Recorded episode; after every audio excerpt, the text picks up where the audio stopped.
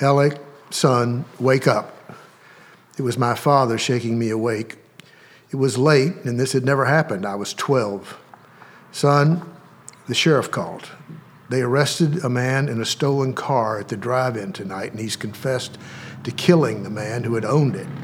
He's taking them to find the body. Do you want to go? Of course, I wanted to go. The sheriff had called my father because he was the publisher of the newspaper, but his inviting me to accompany him was unheard of.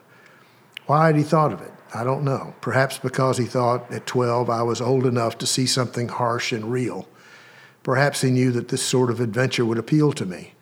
Perhaps because he knew if he had been 12, he would have wanted to go. He never explained, and I never asked.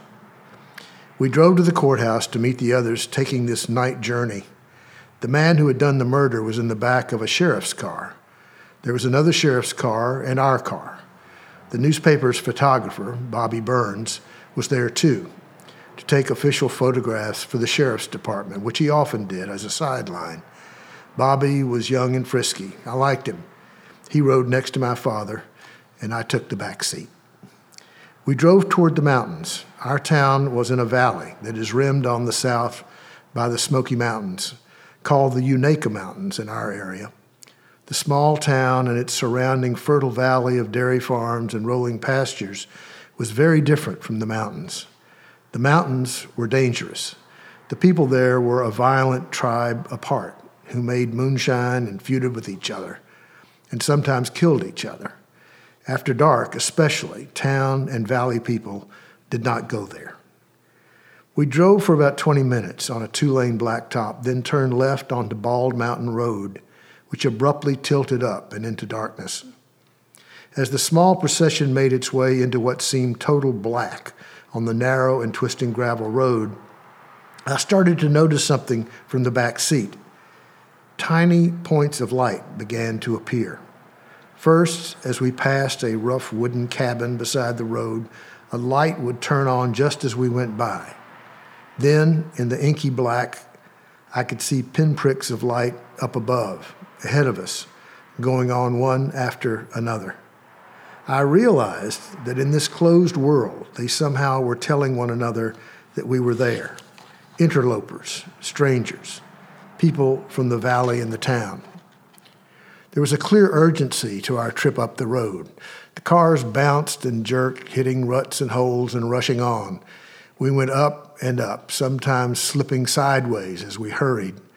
The darkness swallowed everything but the cones of light from our headlights, and on every, either side was a murky wall of thick underbrush and trees. It was summer, and the forest was dense. Finally, beside a steep embankment that fell off to the left, we stopped. I was told to stay in the car as a shackled figure was hauled out of the back seat of the sheriff's car and roughly escorted to the edge of the embankment. He walked back and forth at the embankment's edge and then gestured. There, he seemed to say.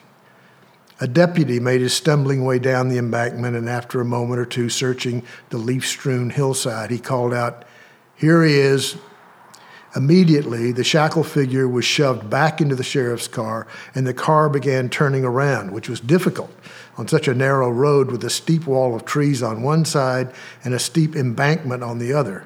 It turned, backed, turned, backed, turned, backed. Finally, it was pointed down the mountain road, and immediately it shot down the mountain.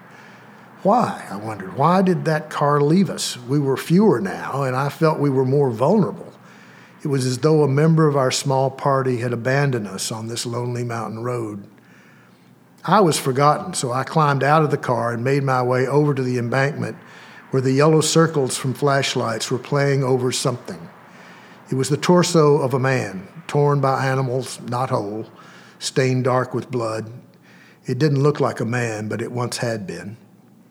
We stood there looking, the men muttering quietly. We seemed to be waiting for something.